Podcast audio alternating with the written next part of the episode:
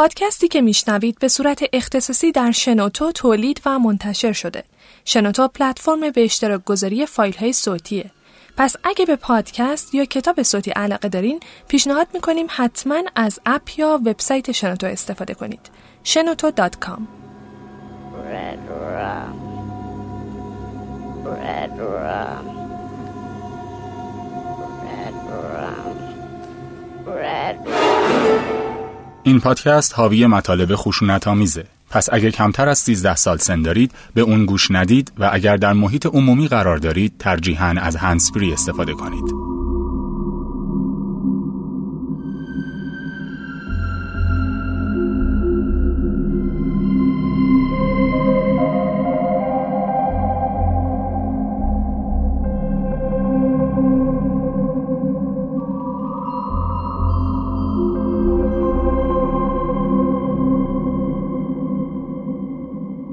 شاید خیلی ها فکر کنن دلغک ها بامزه و خنده دارن. شاید حتی خیلی ها از دلغک ها خوششون بیاد. اما از اون طرف یه سریام هستن که از دلغک ها حس بدی میگیرن. انگار نمیتونن بهشون اعتماد کنن. خب حقم دارن. چون یکی از معروف ترین دلغک های چند دهه اخیر یه قاتل سریالی بیرحم از آب در اومد که سی و سه تا پسر نوجوان رو به طرز وحشیانه‌ای مورد شکنجه قرار داد و به قتل رسوند.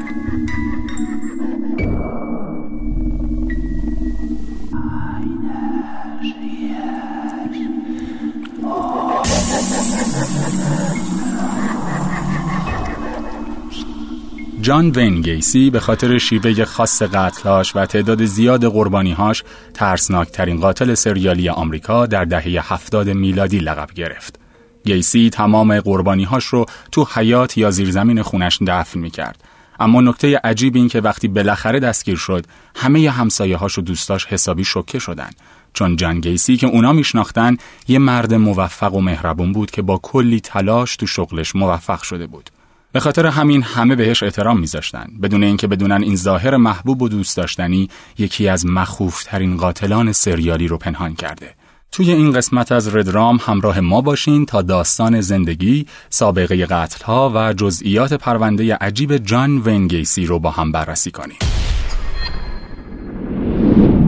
سلام، من شقایق هستم و با یک قسمت دیگه از ردرام در خدمتتونیم. منم الیاس هستم و خیلی خوشحالم از این که با یه قسمت دیگه از ردرام اومدیم سراغ شما.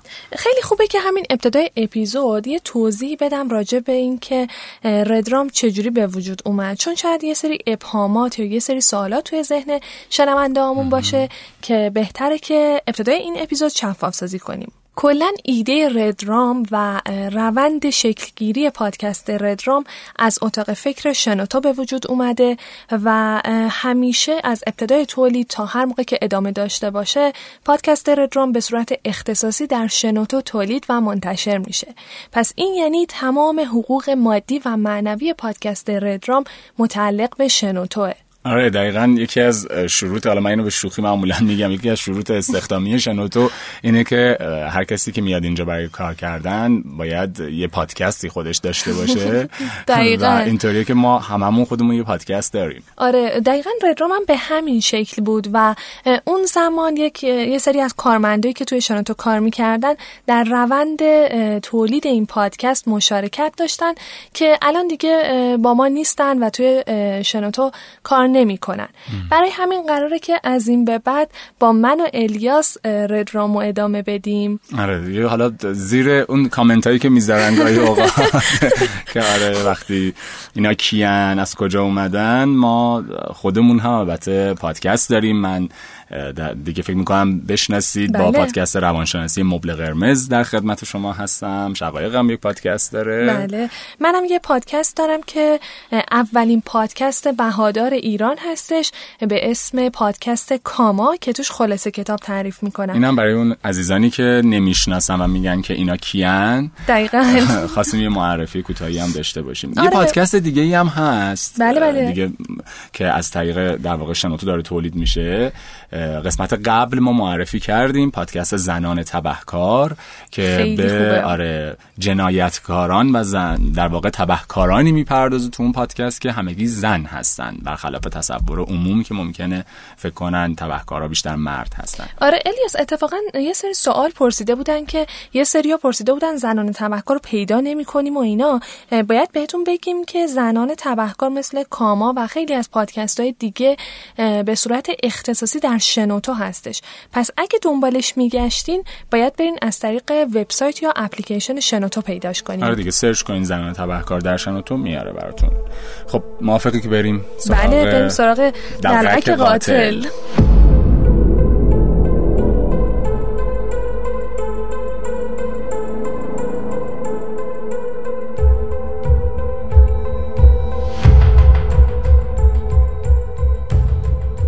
جان وین گیسی در هفدهم مارس سال هزار و نهصد و چهل و دو توی شیکاگو توی یه خانواده معمولی به دنیا آمد. پدرش که از سربازای جنگ جهانی دوم بود توی یه کارخونه کار میکرد و مادرش که خونه دار بود تمام وقت از جان و دوتا خواهرش مراقبت میکرد.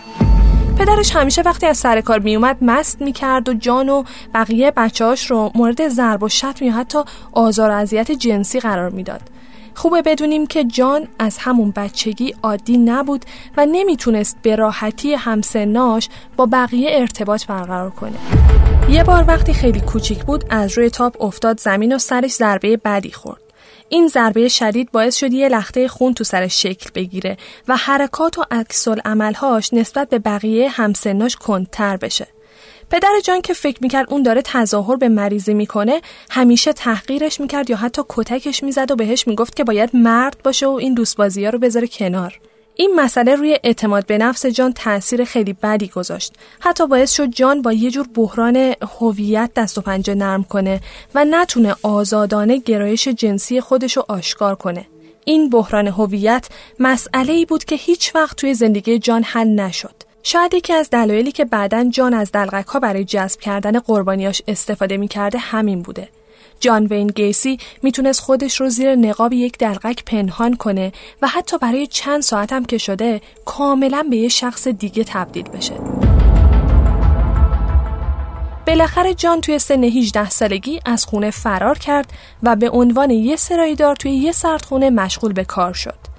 توی این مدت جان علاقه خاصی به جسدا پیدا کرد و کنارشون خیلی احساس راحتی میکرد، طوری که حتی یه بار تصمیم گرفت بعد از تعطیل شدن سردخونه کنار یکیشون توی تابوت بخوابه. این علاقه عجیب و غریب بود که بعدها باعث شد جان قتل‌های زیادی مرتکب بشه و جسد قربانیاشو توی حیاط خونش دفن کنه. قتلایی که جان مرتکب شد نوع خاصی از قتل هستن و توی جرم شناسی بهشون میگن قتل مبنی بر شهوت یا ساده تر بگم قتل شهوت. توی اینجور قتل ها فرد با شکنجه دادن و بعد کشتن قربانی از لحاظ جنسی کاملا ارضا میشه. در واقع توی مدتی که جان توی سردخونه کار میکرد مراحل اولیه بیماری روانی رو طی میکرد که بعدها اونو تبدیل کرد به یکی از مخوفترین قاتلان سریالی تاریخ.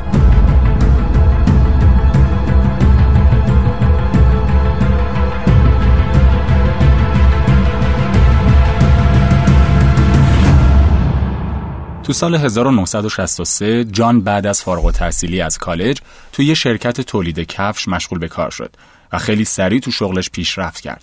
همین موقع بود که با نامزدش مرلین آشنا شد. جان یه جوون کاریزماتیک و محبوب بود که با هوش زیاد و رفتار خوبش میتونست با همه دوست بشه و خیلی راحت کاراشو پیش ببره. توی همین سال جان عضو یک سازمان تجاری به اسم جیسی شد. این سازمان که تو سراسر آمریکا شعبه داشت، خدمات و دوره‌های رهبری و مدیریت ارائه میداد و ایونت‌های مختلفی برگزار می‌کرد. تو یکی از همین ایونت‌ها بود که جان برای اولین بار گرایشش به مردها رو علناً ابراز کرد. اون با یه مرد دیگه وارد رابطه جنسی شد و لذت خاصی رو تجربه کرد، اما باز هم انگار یه چیزی کم بود. این تجربه باعث شد تمام اون احساساتی که تو سن کودکی و نوجوانی سرکوب کرده بود خودش رو نشون بده و باعث بشه جان برای اولین بار تو زندگیش گرایش واقعی خودش رو قبول کنه و به دنبال ارضای نیازهای جنسیش باشه. بعد از این اتفاق جان و مرلین که حالا دیگه ازدواج کرده بودن به یه شهر دیگه نقل مکان کردن و جان به عنوان مدیر یک رستوران فست فود مشغول به کار شد توی همین سال، یعنی تو سال هزار و نهصد و شصت و شش، اولین بچه جان و مرلین به دنیا اومد و سال بعدش هم دومین بچه خانواده گیسی متولد شد. بعداً جان ادعا کرد این دو سال بهترین سالهای زندگیش بودن. توی این شهر جدید، جان دوباره عضو سازمان جیسی شد و خیلی سریع به یکی از محبوبترین اعضا تبدیل شد. اما این شعبه جیسی مهمونی‌های شبانه زیادی برگزار می‌کرد و همیشه روسپی‌های زیادی به این مهمونی‌ها دعوت می‌شدن. از همین موقع‌ها بود که جان یه زندگی مخفیانه رو شروع کرد.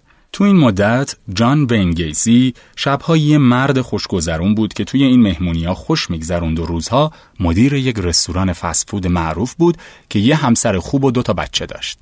کم کم جان شروع کرد به دروغ گفتن به خانواده‌اش تا بتونه زندگی شبانه‌اش رو نگه داره. تو آگوست سال هزار و نهصد و شصت و هفت بود که جان برای اولین بار به یه پسر پانزده ساله به اسم دونالد ورهیز تجاوز کرد. بعدم تهدیدش کرد که اگه به کسی چیزی بگه اونو میکشه. بعد از این جان پسرای نوجوانی که توی رستوران استخدام میکرد و مورد آزار و اذیت جنسی قرار میداد و با تهدید مجبورشون میکرد سکوت کنن و به کسی چیزی نگن. اما همین موقع‌ها بود که جان فهمید بازم اونجور که میخواد نمیتونه میل جنسیش رو ارضا کنه. در واقع جان دچار یه جور مریضی شده بود که با رابطه جنسی معمولی ارضا نمیشد و برای ارضای میل جنسیش باید خودش یا بقیه رو شکنجه میداد.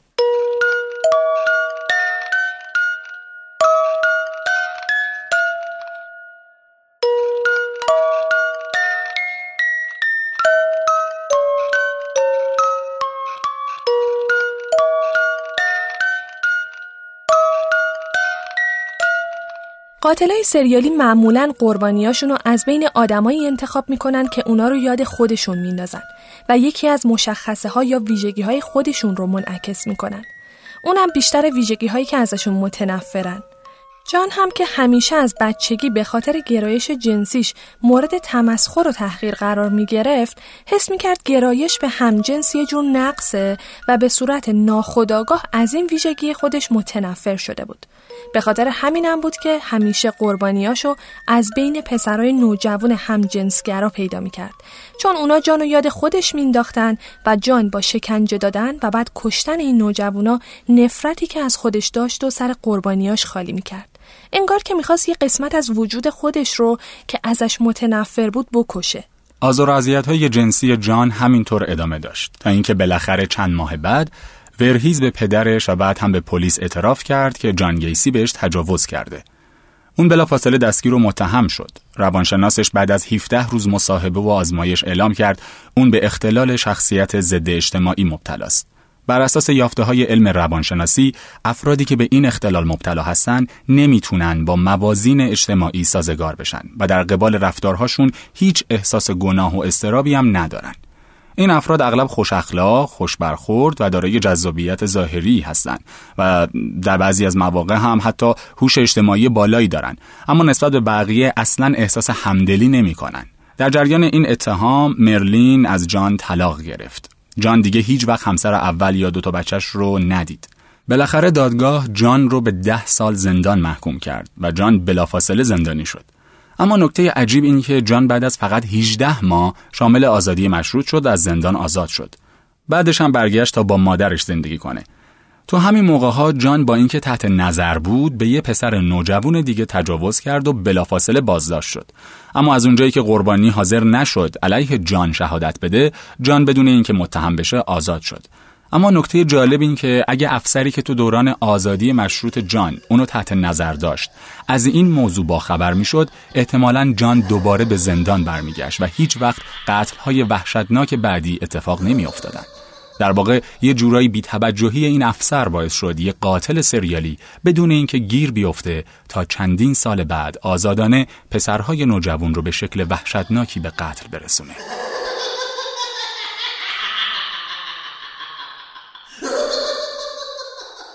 بعد از این ماجراها توی سال هزار و نهصد و هفتاد و یک جان یه خونه جدید توی شیکاگو خرید. خونه‌ای که بعداً حکم قبرستون تمام قربانیاشو داشت. توی همین سال جان با یکی از دوستای بچگیش به اسم کرول هاف وارد رابطه شد و کرول و دو تا بچهش به خونه جان نقل مکان کردند. خیلی‌ها معتقدن جان با کرول وارد رابطه شد تا بتونه ظاهر خانواده دوست و محبوبش رو حفظ کنه و از این ظاهر متقاعد کننده برای مخفی کردن قتل‌هاش استفاده کنه. توی همین سال گیسی شرکت پیمانکاری تأسیس کرد که خیلی سریع موفق شد. توی این شرکت جان فقط پسرای نوجوان رو استخدام می‌کرد و اونا رو مورد آزار و اذیت جنسی قرار می‌داد. اما بعد تهدیدشون می‌کرد که اگه به کسی چیزی بگن می‌کشتشون. اونا هم از ترس جونشون به کسی چیزی نمی‌گفتن. دوم ژانویه سال هزار و نهصد و هفتاد و دو بود. تیموتی مک‌های شانزده ساله از اتوبوسش جا موند. اتوبوس بعدی ده ساعت دیگه حرکت میکرد و تیموتی نمیدونست تا اون موقع چی کار کنه. همون موقع یه ماشین کنار تیموتی وایساد. مرد سی ساله‌ای که توی ماشین بود و به تیموتی پیشنهاد داد که تو این ده ساعتی که منتظر اتوبوسشه اونو ببره و دیدنیای شهر رو بهش نشون بده. تیموتی هم که کار بهتری نداشت سوار ماشین جان وین گیسی شد. جان تیموتی رو به خونه خودش برد و بعد از شام با هم خوابیدن. صبح روز بعد جان که از خواب بیدار شد، تیموتی رو دید که با چاقو بالا سرش وایساده بود. جان که خوابالو بود و مخش درست کار نمی کرد، فکر کرد که تیموتی میخواد بکشدش. پس باهاش درگیر شد، چاقو رو ازش گرفت و چندین بار بهش ضربه زد. بدن تیموتی غرق خون شد و بلافاصله از حال رفت.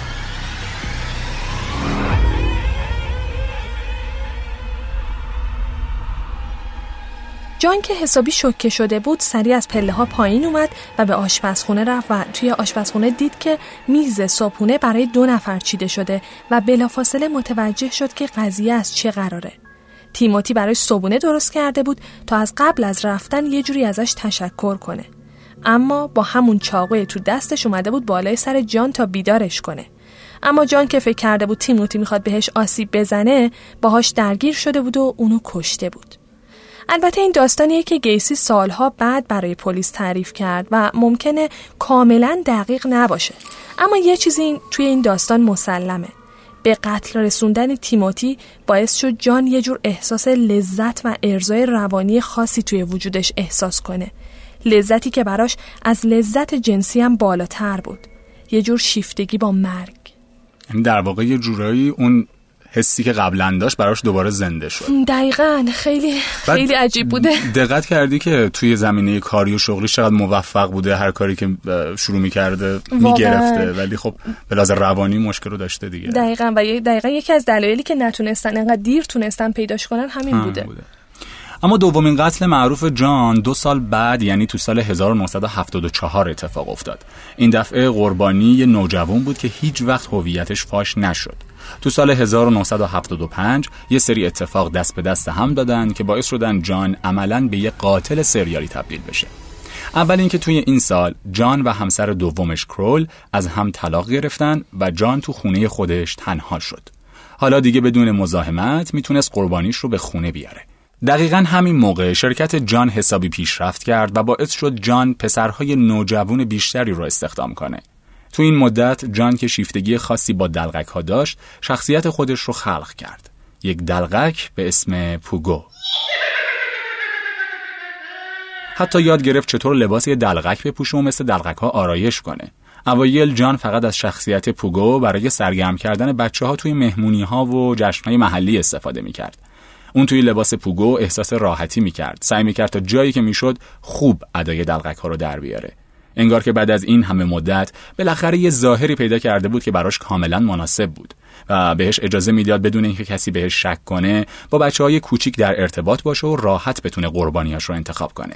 همه قتل‌های جان که بعد از این سال اتفاق افتادن از یه الگوی خاصی پیروی میکنن. جان همیشه اول اعتماد پسرهای نوجوان رو جلب میکرد، بعد مستشون میکرد و بعد بهشون دستبند میزد. در واقع یه جورایی اونا رو راضی میکرد که این دستبند زدن همش بخشی از یه بازیه. بعد از اینکه خودش لباس دلغکش رو میپوشید، بهشون تجاوز میکرد و حتی شکنجهشون میداد. و بعد از چند ساعت با استفاده از یه تناب که به یه دسته چوبی بست شده بود، اونا رو خفه میکرد. در واقع تناب رو دور گردن قربانیاش مینداخت و در حالی که ازشون دور میشد، دسته چوبیش رو انقدر میپیچوند تا اینکه بالاخره قربانیش خفه میشد. اما ترسناکترین قسمت قضیه اینه که بعدها وقتی جان دستگیر شد و مورد بازجویی قرار گرفت، با یه حالت نوستالژیک این جزئیات رو برای کارگاه‌ها تعریف میکرد. یه جوری که انگار تجاوز و قتل به نظرش اصلا کار بد یا نادرستی نبود.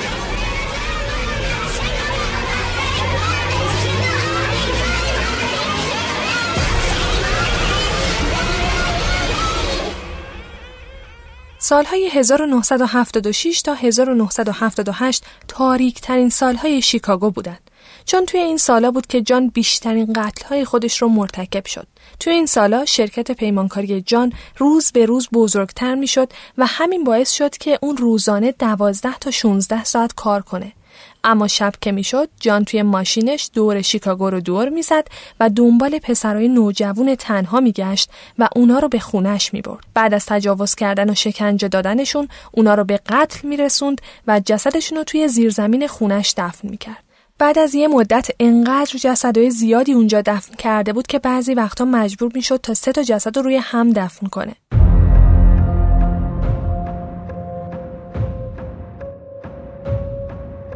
تا نیمه های سال هزار و نهصد و هفتاد و هشت تعداد جسدا اونقدر زیاد شده بود که زیرزمین خونش دیگه جا نداشت و برای همین جسد پنج تا از قربانیای آخرش رو توی رودخونه نزدیک خونش انداخت.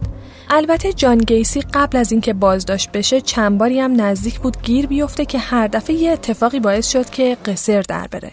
مثلا توی جولای هزار و نهصد و هفتاد و پنج پدر و مادر یکی از کارکنای نوجوان جان که ناپدید شده بود پلیس رو تحت فشار گذاشتن تا پرونده ی گم شدن پسرشون رو به طور جدی بررسی کنن. چند روز قبل جان با اون پسر سر حقوقش دعوا کرده بود، بعد اونو به خونش برده بود و با همون شیوه همیشگی به قتل رسونده بود. با اینکه جان در جریان این پرونده مورد بازجویی قرار گرفت، اما هیچ کس اصلا بهش شک نکرد و تحقیقات پلیس هم بی‌نتیجه شد. در دسامبر سال هزار و نهصد و هفتاد و شش، گرگ، یکی از کارکنای نوجوان شرکت پیمانکاری جان، به طرز مشکوکی ناپدید شد. اون روز بعد از ظهر گرگ به پدر مادرش گفت که میره تا به جان کمک کنه. توی حیاط خونش زمین رو بکنن و لوله‌های آب جدید کار بذارن. و این آخرین باری بود که گرگ زنده دیده شد. جسد گرگ چندین سال بعد توی حیاط خونه جان پیدا شد. احتمالاً جان جسدش رو تو همون قبری دفن کرد که خود گرگ چند ساعت قبل بدون اینکه چیزی از اون خبر داشته باشه تو حیاط خونه جان کنده بود. توی این پرونده هم شخصیت کاریزماتیک جان باعث شد خیلی راحت بتونه بدون اینکه کسی بهش شک کنه خودش رو از ماجرا بیرون بکشه. به هر حال جان وین گیسی توی تمام این سالها سعی کرده بود ظاهر یه مرد خوشرفتار و موفق رو حفظ کنه و الان خیلی راحت از این ظاهر موفق و احترامی که بقیه براش قائل بودن سوء استفاده می‌کرد تا بدون اینکه بازداشت بشه یا کسی بهش شک کنه به قتل‌های وحشتناکش ادامه بده. در ماه می سال هزار و نهصد و هفتاد و هشت گیسی جفری بیست و شش ساله را سوار ماشین کرد و بلافاصله با کلروفرم بیهوشش کرد. جفری وقتی به هوش اومد به یه تخته چوبی بسته شده بود و جان بالای سرش ایستاده بود. جان خیلی آروم و با حوصله برای جفری توضیح داد که میخواد چه بلایی به سرش بیاره. بعدش برای چند ساعتی شکنجش داد و بهش تجاوز کرد تا اینکه جفری از هوش رفت. وقتی دوباره به هوش اومد دید که تنها توی یه پارکی بیرون شهر روی زمین افتاده. گیسی تصمیم گرفته بود به جای کشتنش اونو توی پارک ول کنه. جفری به زحمت خودشو به خونه دوست دخترش رسوند و دوست دخترش اونو به بیمارستان برد. جفری برای شش روز توی بیمارستان بستری شد و همه چیز رو به طور کامل برای پلیس تعریف کرد. اما نکته تعجب‌آور اینه که پلیس اصلا حرفشو باور نکرد و هیچ اتهامی به گیسی وارد نکرد. پلیس حتی حاضر نشد مجوز تفتیش خونه گیسی رو صادر کنه. این رفتار پلیس میتونه چند تا دلیل داشته باشه. اول اینکه توی دهه شصت و هفتاد میلادی توی آمریکا مطالعات روانشناسی جنایی هنوز اونقدر پیشرفت نکرده بود و پلیس هیچ وقت دنبال قاتلای سریالی نمیگشت و قتل‌ها و ناپدید شدن‌های متعدد و به قتل‌های سریالی ربط نمیداد.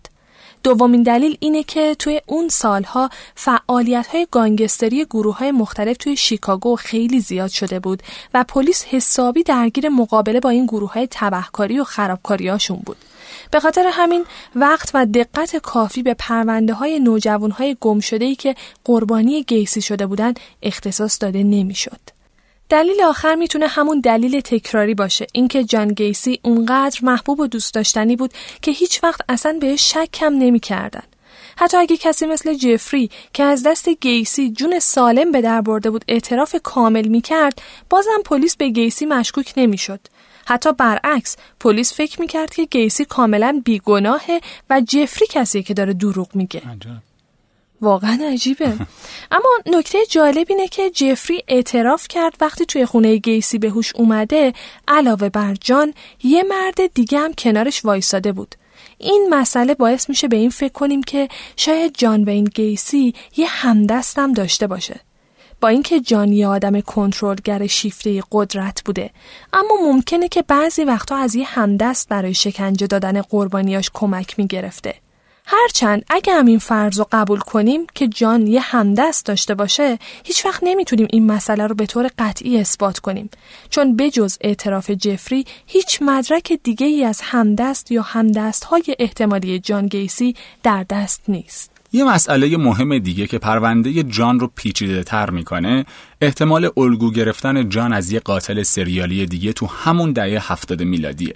دین کرال یه قاتل سریالی بود که از سال هزار و نهصد و هفتاد تا هزار و نهصد و هفتاد و سه به کمک دو تا نوجوانی که استخدام کرده بود قربانی‌هاش رو شکنجه می‌داد و به قتل می‌رسوند. دین و همدست‌هاش قربانی‌هاشون رو متقاعد می‌کردن به خودشون دستبند بزنن و حتی تخته‌ای که قربانی‌هاشون رو بهش می‌بستن شبیه تخته‌ای بود که جان برای شکنجه دادن قربانی‌هاش ازش استفاده می‌کرد. نکته جالبتر این که کرال یه سال قبل از اینکه جان شروع به قتل‌های زنجیره‌ای بکنه کشته شد و پروندهش تو سراسر آمریکا معروف شد. اون موقع از کرال به عنوان مخوف‌ترین قاتل سریالی آمریکا یاد می‌شد. یازده دسامبر سال هزار و نهصد و هفتاد و هشت مثل تمام روزهای دیگه شروع شد. رابرت پانزده ساله که توی داروخونه کار می‌کرد، سر موقع به محل کارش رفت. اول صبح بود که یه مرد حدوداً سی و پنج ساله وارد داروخونه شد. با صاحب داروخونه شروع کرد صحبت کردن. بعد نیم نگاهی به رابرت انداخت و بدون اینکه چیزی بخره از داروخونه بیرون رفت. چند ساعت بعد وقتی که شیفت کاری رابرت تموم شد، اون مرد دوباره برگشت و این دفعه شروع کرد به صحبت کردن با رابرت. بهش گفت که یه شرکت پیمانکاری داره و نوجوان‌هایی مثل رابرت رو استخدام میکنه و حقوق خوبی هم بهشون میده. همین لحظه مادر رابرت که اومده بود دنبالش وارد داروخونه شد. اما رابرت که سرگرم صحبت با این مرد غریبه خوش رفتار بود به مادرش گفت بیرون داروخونه منتظرش وایسه. رابرت که مشتاق این فرصت شغلی جدید شده بود، همراه مرد غریبه به پشت داروخونه رفت و برای همیشه ناپدید شد. چند ساعت بعد مادر رابرت که حسابی نگران پسرش شده بود، اسم مرد غریبه رو با پرسجو کردن پیدا کرد و به پلیس گزارش داد که پسرش آخرین بار قبل از این که ناپدید بشه همراه این مرد دیده شده بود. صبح روز بعد پلیس از جان گیسی خواست تا برای بازجویی به اداره پلیس بره. جان چند ساعت بعد از ساعت مقرر در حالی که لباسش گلی بود به اداره پلیس رفت. بازجویی خیلی عادی با سوالایی درباره زندگی و شغل جان شروع شد، اما کم کم پلیس به حرفهای جان شک کرد و سوالای بیشتری ازش پرسید. این بازجویی چند ساعت طول کشید و بلافاصله بعد از تموم شدن بازجویی کاراگاه‌ها درباره سابقه جان استعلام گرفتن و مدارک مربوط به زندانی شدنش یا حتی شکایت جفری ریگنال رو پیدا کردند. تیکه های مختلف پرونده جان وین گیسی داشت یواش یواش کنار هم چیده میشد. دو روز بعد کاراگاه‌ها که سعی داشتن مجوز تفتیش خونه گیسی رو بگیرن، دو تا کاراگاهو مأمور کردن تا تمام وقت گیسی رو زیر نظر داشته باشن تا یه وقت گیسی تصمیم نگیره فرار کنه. بالاخره مجوز تفتیش خونه جان گیسی دو روز بعد یعنی در سیزده دسامبر صادر شد. مأمورای پلیس زیر و بم خونه گیسی رو گشتن. حتی توی زیرزمین هم رفتن. اما به جز بوی وحشتناکی که توی زیرزمین جان پیچیده بود، هیچ مدرکی پیدا نکردن که نشون بده جان توی گم شدن رابرت نقش داشته. مامورای پلیس حتی تخته شکنجه و بعضی از وسایل قربانی‌های قبلی گیسی رو توی خونش پیدا کردن. ولی از اونجایی که داشتن روی پرونده گم شدن رابرت تحقیق می‌کردن، فقط دنبال مدرکی بودن که نشون بده جان یه جوری با ناپدید شدن رابرت ارتباط داره. هر مدرکی به جز این برای این پرونده نامربوط و بلا استفاده تلقی می شد. پس مامورای پلیس بدون اینکه مدرک خاصی برای متهم کردن جان پیدا کنن از خونش بیرون اومدن، اما از اونجایی که حسابی به جان شک کرده بودن همچنان شبانه روز تک تک حرکاتشو زیر نظر داشتن. استرس این نظارت دائمی بعد از چند روز یواش یواش روی جان تأثیر گذاشت و باعث شد خیلی کلافه و عصبی بشه. توی این مدت جان خیلی مست میکرد و استرس تحت نظر بودن روز به روز بیشتر اونو تحت فشار میذاشت. اما مشکل اینجا بود که هنوز در این مرحله مدرک کافی برای متهم کردن جان وجود نداشت. اوضاع تا چند روز به همین شکل ادامه داشت تا اینکه بالاخره دو تا شاهد عینی پیدا شد. دو تا از همخونه‌های قبلی جان برای بازجویی به اداره پلیس آورده شدند و هر دوشون اعتراف کردند که توی مدتی که با هم زندگی می‌کردن، جان ازشون خواسته بود به بهانه درست کردن لوله‌های آب توی زیرزمین یا حیاط زمین رو بکنن. علاوه بر این، اسم جان وین گیسی روی سند ماشین یکی از قربانی‌هاش هم پیدا شد. چند سال قبل جان بعد از به قتل رسوندن یکی از نوجوانایی که براش تو شرکت کار می‌کردن، ماشینش رو به همخونه خودش فروخت. همخونه اون زمان جان که همکارش هم بود، بدون اینکه به چیزی شک کنه، ماشین رو از جان خرید، اما سندش رو به نام خودش نکرد و سند همچنان به اسم جان باقی موند.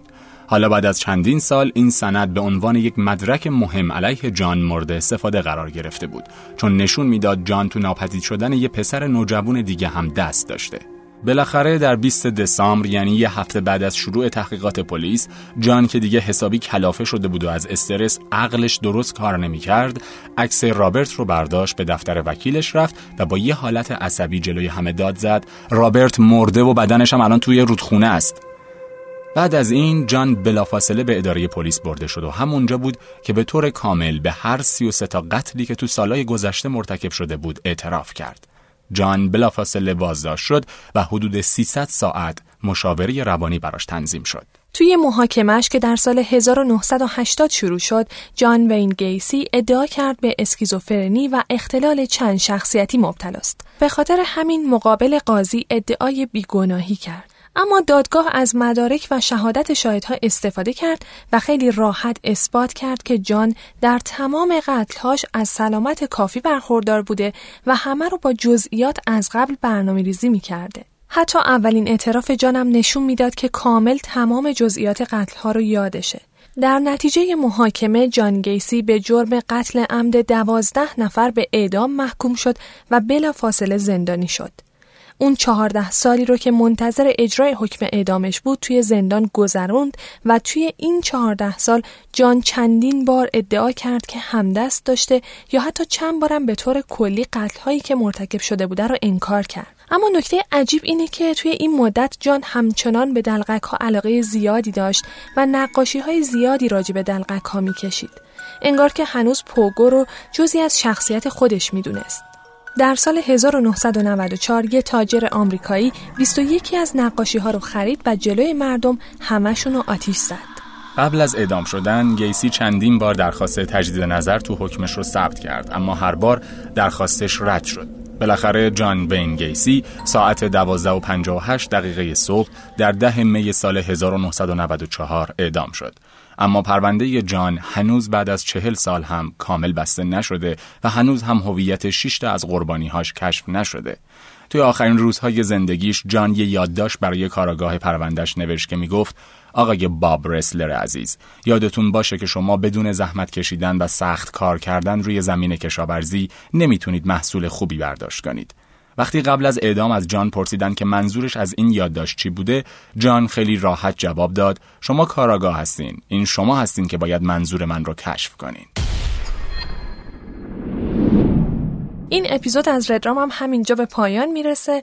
خیلی ممنون که تا اینجا همراه ما بودید و ما رو برای شنیدن انتخاب کردین. ما همچنان داریم سعی میکنیم که اپیزودهای جدیدی رو تولید کنیم، ولی خب بازم یه مقدار ممکنه زمان بر باشه. ولی تمام سعی خودمون رو میکنیم که هر چند وقت یه بار یه قسمت جدید از ردرام منتشر بشه. مرسی، خداحافظ. خدا نگهدار.